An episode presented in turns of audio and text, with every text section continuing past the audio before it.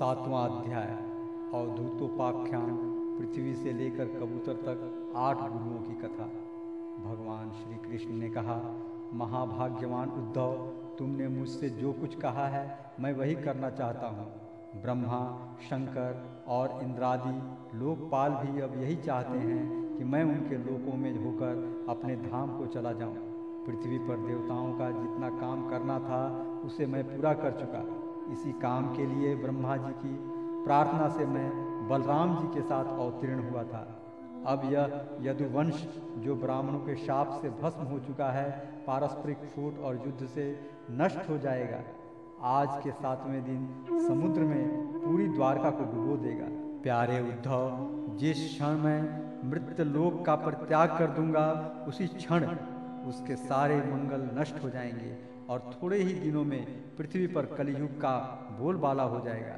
जब मैं इस पृथ्वी का त्याग कर दूँ, तब तुम इस पर मत रहना, क्योंकि साधु उद्धव, कलयुग में अधिकांश लोगों की रुचि अधर्म में ही होगी। अब तुम अपने आत्मीय स्वजन और बंधु बांधवों का स्नेह संबंध छोड़ दो और अनन्य प्रेम से मुझमें अपना मन लगाकर समदृष्टि से पृथ्वी में स्वच्छंद विचरण करो। इस जगत में जो कुछ मन से सोचा जाता है, वाणी से कहा जाता है, नेत्रों से देखा जाता है और श्रवण आदि इंद्रियों से अनुभव किया जाता है, वह सब नाशवान है। सपने की तरह मन का विलास है।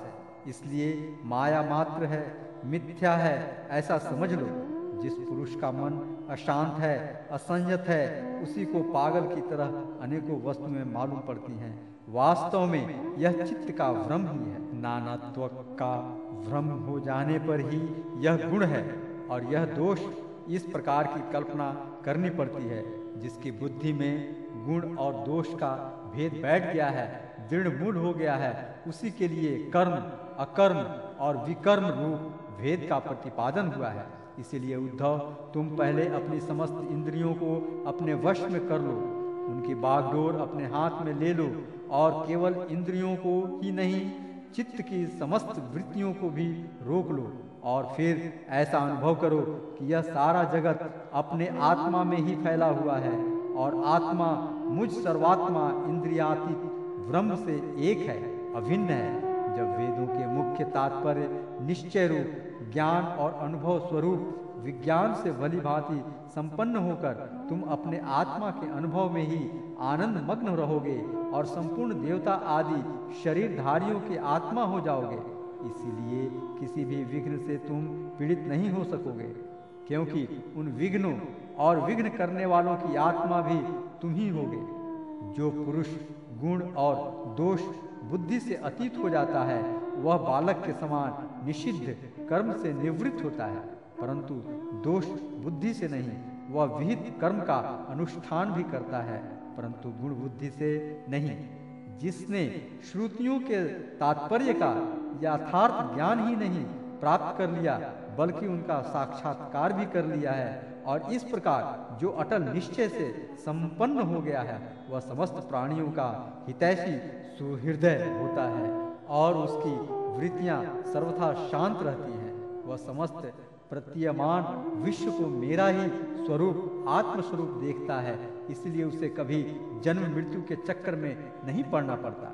श्री सुखदेव जी कहते हैं, परीक्षित, जब भगवान श्री कृष्ण ने इस प्रकार आदेश दिया, तब भगवान के परम प्रेमी उद्धव जी ने उन्हें प्रणाम करके तत्व ज्ञान की प्राप्ति की इच्छा से यह प्रश्न किया। उद्धव जी ने कहा, भगवान, आप ही समस्त योगियों की गुप्त पूंजी योगों के कारण और योगेश्वर है। आप ही समस्त योगों के आधार उनके कारण और योग स्वरूप ही हैं। आपने मेरे परम कल्याण के लिए उस संन्यास रूप त्याग का उपदेश किया है। परंतु अनंत, जो लोग विषयों के चिंतन और सेवन में घुल मिल गए हैं, विषयात्मा हो गए हैं, उनके लिए विषय भोगों और कामनाओं का त्याग अत्यंत कठिन है। सर्वस्वरूप, उनमें भी जो लोग आपसे विमुख हैं, उनके लिए तो इस प्रकार का त्याग सर्वथा असंभव ही है। ऐसा मेरा निश्चय है, प्रभु। मैं भी ऐसा ही हूँ। मेरी मति इतनी मूढ़ हो गई है कि यह मैं हूँ, यह मेरा है। इस भाव से मैं आपकी माया के खेल, देह और देह के संबंधी स्त्री, पुत्र, धन आदि में डूब रहा हूँ। अतः भगवान, आपने जिस सन्यास का उपदेश किया है उसका तत्व मुझ सेवक को इस प्रकार समझाइए कि मैं सुगमता पूर्वक उसका साधन कर सकूँ। मेरे प्रभु, आप भूत भविष्य वर्तमान, इन तीनों कालों से अबाधित एक रस सत्य हैं। आप दूसरे के द्वारा प्रकाशित नहीं, स्वयं प्रकाश आत्म स्वरूप हैं। प्रभु, मैं समझता हूँ कि मेरे लिए आत्म तत्व का उपदेश करने वाला आपके अतिरिक्त देवताओं में भी कोई नहीं है।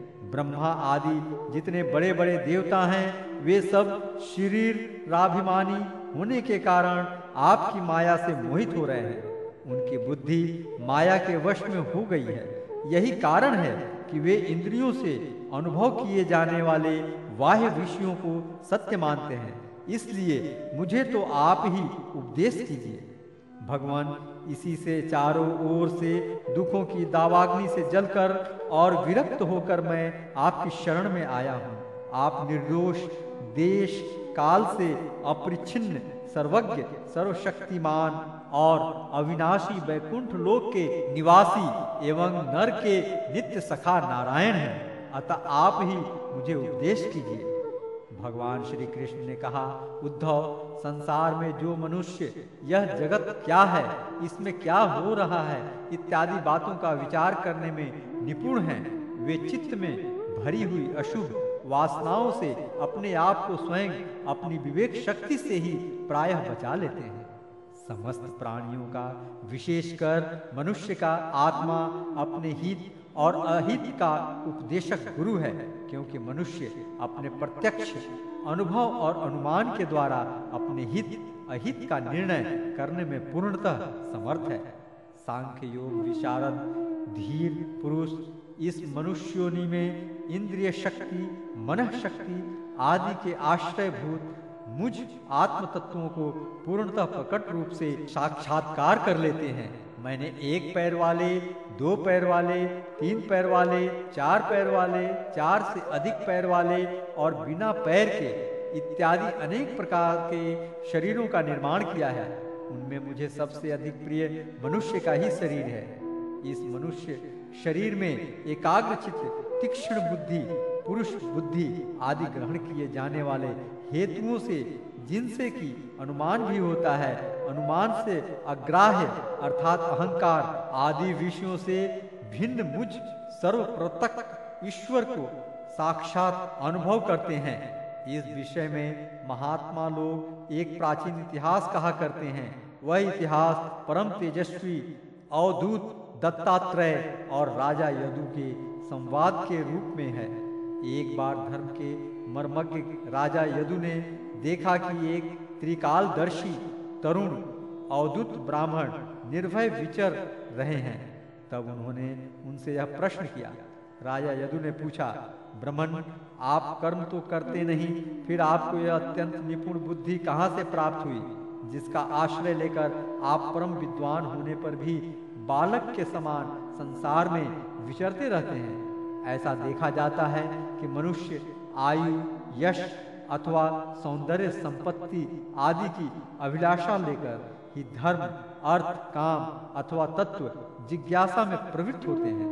अकारण कहीं किसी की प्रवृत्ति नहीं देखी जाती। मैं देख रहा हूँ कि आप कर्म करने में समर्थ, विद्वान और निपुण हैं। आपका भाग्य और सौंदर्य भी प्रशंसनीय है। आपकी वाणी से तो मानो अमृत टपक रहा है। फिर भी आप जड़ उन्मत अथवा पिचाश के समान रहते हैं। न तो कुछ करते हैं और न चाहते ही हैं।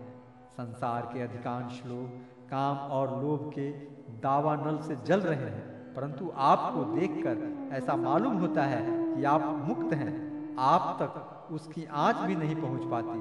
ठीक वैसे ही, जैसे कोई हाथी वन में दावाग्नि लगने पर उससे छूटकर गंगा जल में खड़ा हो, ब्राह्मण, आप पुत्र स्त्री, धन आदि संसार के स्पर्श से भी रहित हैं। आप सदा सर्वदा अपने केवल स्वरूप में ही स्थित रहते हैं।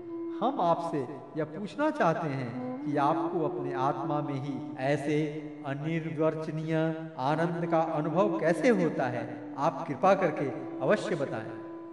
भगवान श्री कृष्ण ने कहा, उद्धव, हमारे पूर्वज महाराज यदु की बुद्धि शुद्ध थी। और उनके हृदय में ब्राह्मण भक्ति थी। उन्होंने परम भाग्यवान दत्तात्रेय जी का अत्यंत सत्कार करके यह प्रश्न पूछा और बड़े विनम्र भाव से सिर झुकाकर वे उनके सामने खड़े हो गए। अब दत्तात्रेय जी ने कहा, ब्रह्मवेत्ता, दत्तात्रेय जी ने कहा, राजन, मैंने अपनी बुद्धि से बहुत से गुरुओं का आश्रय लिया है।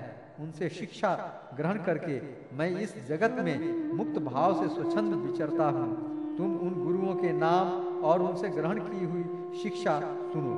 मेरे गुरुओं के नाम हैं पृथ्वी, वायु, आकाश, जल, अग्नि, चंद्रमा, सूर्य, कबूतर, अजगर, समुद्र, पतंग, भौरा या मधुमक्खी, हाथी, शहद निकालने वाला, हरिण, मछली, पिंगला वेश्या, कुर्र, पक्षी, बालक कुमारी कन्या, वाण बनाने वाला सर, मकड़ी और भृंगी, कीट।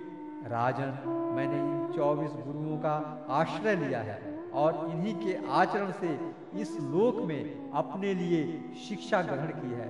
बीरवर ययाति नंदन, मैंने जिससे जिस प्रकार जो कुछ सीखा है, वह सब ज्यो का त्यों तुमसे कहता हूँ। सुनो, मैंने पृथ्वी से उसके धैर्य की, क्षमा की शिक्षा ली है।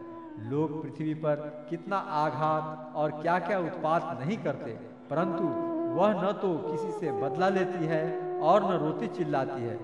संसार के सभी प्राणी अपने अपने प्रारब्ध के अनुसार चेष्टा करते रहते हैं। वे समय समय पर भिन्न भिन्न प्रकार से जान या अनजान में आक्रमण कर बैठते हैं। धीर पुरुष को चाहिए कि उनकी विवशता समझे, न तो अपना धीरज खोवे और न क्रोध करे।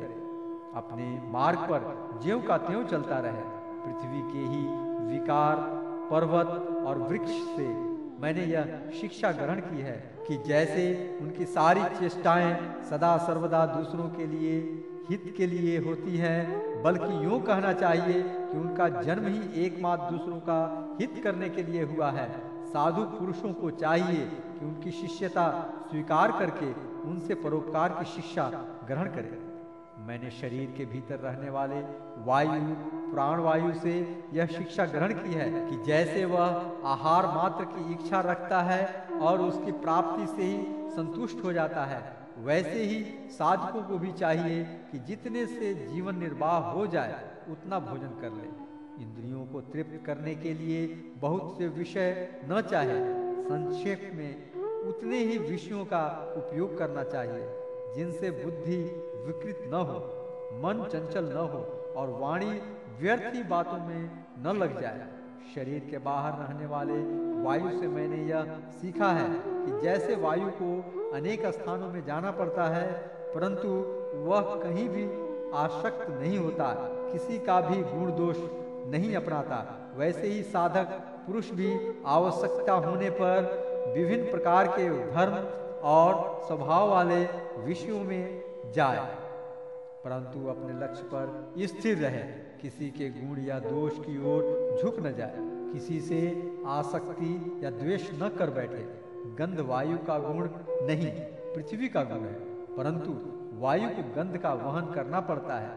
ऐसा करने पर भी वायु शुद्ध ही रहता है। गंध से उसका संपर्क नहीं होता है। वैसे ही साधक का जब तक इस पार्थिव शरीर से संबंध है तब तक उसे उसकी व्याधि, पीड़ा और भूख, प्यास आदि का भी वहन करना पड़ता है। परंतु अपने को शरीर नहीं, आत्मा के रूप में देखने वाला साधक शरीर और उसके गुणों का आश्रय होने पर भी उनसे सर्वथा निर्लिप्त रहता है।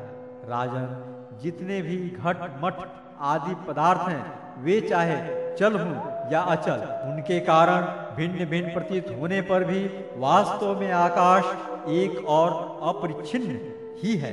वैसे ही चर, अचर जितने भी सूक्ष्म, स्थूल शरीर हैं, उनमें आत्मा रूप से सर्वत्र स्थित होने के कारण ब्रह्म सभी में है। साधक को चाहिए कि सूत के मनियों में व्याप्त सूत के समान आत्मा को अखंड और असंग रूप से देखे वह इतना विस्तृत है कि उसकी तुलना कुछ कुछ आकाश से की जा सकती है। इसलिए साधक को आत्मा की आकाश रूपता की भावना करनी चाहिए। आग लगती है, पानी बरसता है, अन्न आदि पैदा होते और नष्ट होते हैं। वायु की प्रेरणा से बादल आदि आते और चले जाते हैं। यह सब होने पर भी आकाश अछूता रहता है। आकाश की दृष्टि से यह सब कुछ है ही नहीं। इसी प्रकार भूत, वर्तमान और भविष्य के चक्कर में न जाने किन किन नाम रूपों की सृष्टि और प्रलय होते हैं, परंतु आत्मा के साथ उनका कोई संस्पर्श नहीं है। जिस प्रकार जल स्वभाव से ही स्वच्छ, चिकना, मधुर और पवित्र करने वाला होता है, तथा गंगा आदि तीर्थों के दर्शन, स्पर्श और नामोच्चरण से भी लोग पवित्र हो जाते हैं। वैसे ही साधकों को भी स्वभाव से ही शुद्ध, स्निग्ध, मधुरभाषी और लोक पावन होना चाहिए। जल से शिक्षा ग्रहण करने वाला, अपने दर्शन, स्पर्श और नामोच्चरण से लोगों को पवित्र कर देता है। राजन, मैंने अग्नि से यह शिक्षा ली है कि जैसे वह तेजस्वी और ज्योतिर्मय होती है, जैसे उसे कोई अपने तेज से दबा नहीं सकता जैसे उसके पास संग्रह परिग्रह के लिए कोई पात्र नहीं, सब कुछ अपने पेट में रख लेती है और जैसे सब कुछ खा पी लेने पर भी विभिन्न वस्तुओं के दोषों से वह लिप्त नहीं होती, वैसे ही साधक भी परम तेजस्वी, तपस्या से देदीप्यमान, इंद्रियों से अपरारभूत, भोजन मात्र का संग्रही और यथा योग्य सभी विषयों का उपयोग करता हुआ भी अपने मन और इंद्रियों को वश में रखे। किसी का दोष अपने में न आने दे। जैसे अग्नि कहीं अप्रकट रहती है और कहीं प्रकट, वैसे ही साधक भी कहीं गुप्त रहे और कहीं प्रकट हो जाए। वह कहीं कहीं ऐसे रूप में भी प्रकट हो जाता है, जिससे कल्याणकामी पुरुष उसकी उपासना कर सके। वह अग्नि के समान भी भिक्षा रूप हवन करने वाले के अतीत और भावी अशुभ को भस्म कर देता है तथा सर्वत्र अन्न ग्रहण करता है। साधक पुरुष को इसका विचार करना चाहिए कि जैसे अग्नि तथा लंबी चौड़ी टेढ़ी सीधी लकड़ियों में रहकर उनके समान ही सीधी टेढ़ी या लंबी चौड़ी दिखाई पड़ती है, वास्तव में वह वैसी ही है नहीं। वैसे ही सर्वव्यापक आत्मा भी अपनी माया से रचे हुए कार्य कारण रूप जगत में व्याप्त होने के कारण उन उन वस्तुओं के नाम, रूप से कोई संबंध न होने पर भी उनके रूप में प्रतीत होने लगता है। मैंने चंद्रमा से यह शिक्षा ग्रहण की है कि यद्यपि जिसकी गति नहीं जानी जा सकती, उस काल के प्रभाव से चंद्रमा की कलाएँ घटती बढ़ती रहती हैं। तथापि चंद्रमा तो चंद्रमा ही है, वह न घटता है और न बढ़ता ही है। वैसे ही जन्म से लेकर मृत्यु पर्यंत जितनी भी अवस्थाएँ हैं, सब शरीर की है। आत्मा से उसका कोई भी संबंध नहीं है। जैसे आग की लपट अथवा दीपक की लौ, क्षण क्षण में उत्पन्न और नष्ट होती रहती है, उनका यह क्रम निरंतर चलता रहता है, परंतु दिख नहीं पड़ता। वैसे ही जल प्रवाह के समान वेगवान काल के द्वारा क्षण क्षण में प्राणियों के शरीर की उत्पत्ति और विनाश होता रहता है। परंतु अज्ञानवश वह दिखाई नहीं पड़ता। राजन, मैंने सूर्य से यह शिक्षा ग्रहण की है कि जैसे वे अपनी किरणों से पृथ्वी का जल खींचते और समय पर उससे बरसा देते हैं, वैसे ही योगी पुरुष इंद्रियों के द्वारा समय समय पर विषयों का ग्रहण करता है और समय आने पर उनका त्याग, उनका दान भी कर देता है। किसी भी समय उसे इंद्रिय के किसी भी विषय में आसक्ति नहीं होती। स्थूल बुद्धि पुरुषों को जल के विभिन्न पात्रों में प्रतिबिंबित हुआ सूर्य उन्हीं में प्रविष्ट सा होकर भिन्न भिन्न दिखाई पड़ता है। परंतु इससे स्वरूपतः सूर्य अनेक नहीं हो पाता। वैसे ही जल अचल उपाधियों के भेद से ऐसा जान पड़ता है कि प्रत्येक व्यक्ति में आत्मा अलग अलग है। परंतु जिनको ऐसा मालूम होता है, उनकी बुद्धि मोटी है। असल बात तो यह है कि आत्मा सूर्य के समान एक ही है। स्वरूपतः उसमें कोई भेद नहीं है। राजन कहीं किसी के साथ अत्यंत स्नेह अथवा आसक्ति न करनी चाहिए। अन्यथा उसकी बुद्धि अपना स्वातंत्र खोलकर दीन हो जाएगी और उसे कबूतर की तरह अत्यंत क्लिश उठाना पड़ेगा। राजन किसी जंगल में एक कबूतर रहता था, उसने एक पेड़ पर अपना घोंसला बना रखा था। अपनी माता कबूतरी के साथ वह कई वर्षों तक उसी घोंसले में रहा। उस कबूतर के जोड़े के हृदय में निरंतर एक दूसरे के प्रति स्नेह की वृद्धि होती जाती थी। वे गृहस्थ धर्म में इतने आसक्त हो गए थे कि उन्होंने एक दूसरे की दृष्टि से दृष्टि, अंग से अंग और बुद्धि से बुद्धि को बाँध रखा था। उनका एक दूसरे पर इतना विश्वास हो गया था कि वे निशंक होकर वहाँ की वृक्षावली में एक साथ सोते, बैठते, घूमते फिरते, ठहरते, बातचीत करते, खेलते और खाते पीते थे। राजन कबूतरी पर कबूतर का इतना प्रेम था कि वह जो कुछ चाहती, कबूतर बड़े से बड़ा कष्ट उठाकर उसकी कामना पूर्ण करता। वह कबूतरी भी अपने कामुक पति की कामनाएँ पूर्ण करती। समय आने पर कबूतरी को पहला गर्व रहा। उसने अपने पति के पास ही घोंसले में अंडे दिए। भगवान की अचिंत्य शक्ति से समय आने पर वे अंडे फूट गए और उनमें से हाथ पैर वाले बच्चे निकल आए। उनका एक एक अंग और रुए अत्यंत कोमल थे। अब उन कबूतर कबूतरी की आँखें अपने बच्चों पर लग गई। वे बड़े प्रेम और आनंद से अपने बच्चों का लालन पालन, लाड़ प्यार करते और उनकी मीठी बोली, उनकी गुटुर गुल सुन सुनकर आनंद मग्न हो जाते। बच्चे तो सदा सर्वदा प्रसन्न रहते ही हैं। वे जब अपने सुकुमार पंखों से माँ बाप का स्पर्श करते, कूजते भोली भाली चेष्टाएँ करते और फुदुक फुदुक कर अपने माँ बाप के पास दौड़ आते तब कबूतर कबूतरी आनंद मग्न हो जाते। राजन, सच पूछो तो वे कबूतर कबूतरी भगवान की माया से मोहित हो रहे थे। उनका हृदय एक दूसरे के स्नेह बंधन से बंध रहा था। वे अपने नन्हे नन्हे बच्चों के पालन पोषण में इतने व्यग्र रहते कि उन्हें दिन दुनिया लोक पर लोक की याद ही न रहती। एक दिन दोनों नर मादा अपने बच्चों के लिए चारा लाने जंगल में गए हुए थे, क्योंकि अब उनका कुटुंब बहुत बढ़ गया था। वे चारे के लिए चीरकाल तक जंगल में चारों ओर विचरते रहे। इधर एक बहेलिया घूमता घूमता संयोगवश उनके घोंसले की ओर आ निकला। उसने देखा कि घोंसले के आसपास कबूतर के बच्चे फुदक रहे हैं। उसने जाल फैलाकर उन्हें पकड़ लिया। कबूतर कबूतरी बच्चों को खिलाने पिलाने के लिए हर समय उत्सुक रहा करते थे। अब वे चारा लेकर अपने घोंसले के पास आए। कबूतरी ने देखा कि उसके नन्हे नन्हे बच्चे उनके हृदय के टुकड़े जाल में फंसे हुए हैं और दुख से ची ची कर रहे हैं। उन्हें ऐसी स्थिति में देखकर कबूतरी के दुख की सीमा न रही। वह रोती चिल्लाती उनके पास दौड़ गई। भगवान की माया से उसका चित्त अत्यंत दीन दुखी हो रहा था। वह उमड़ते हुए स्नेह की रस्सी से जकड़ी हुई थी। अपने बच्चों को जाल में फंसा देखकर उसे अपने शरीर की भी सुध बुध न रही और वह स्वयं ही जाकर जाल में फंस गई। जब कबूतर ने देखा कि मेरे प्राणों से भी प्यारे बच्चे जाल में फंस गए और मेरी प्राण प्रिया पत्नी भी उसी दशा में पहुँच गई, तब वो अत्यंत दुखित होकर विलाप करने लगा। सचमुच उस समय उसकी दशा अत्यंत दयनीय थी। मैं अभागा हूँ, दुर्मति हूँ। हाय हाय, मेरा तो सत्यानाश हो गया।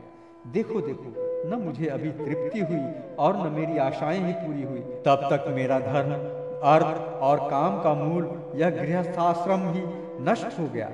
हाय, मेरी प्राण प्यारी, मुझे ये अपना इष्ट देव समझती थी। मेरी एक एक बात मानती थी।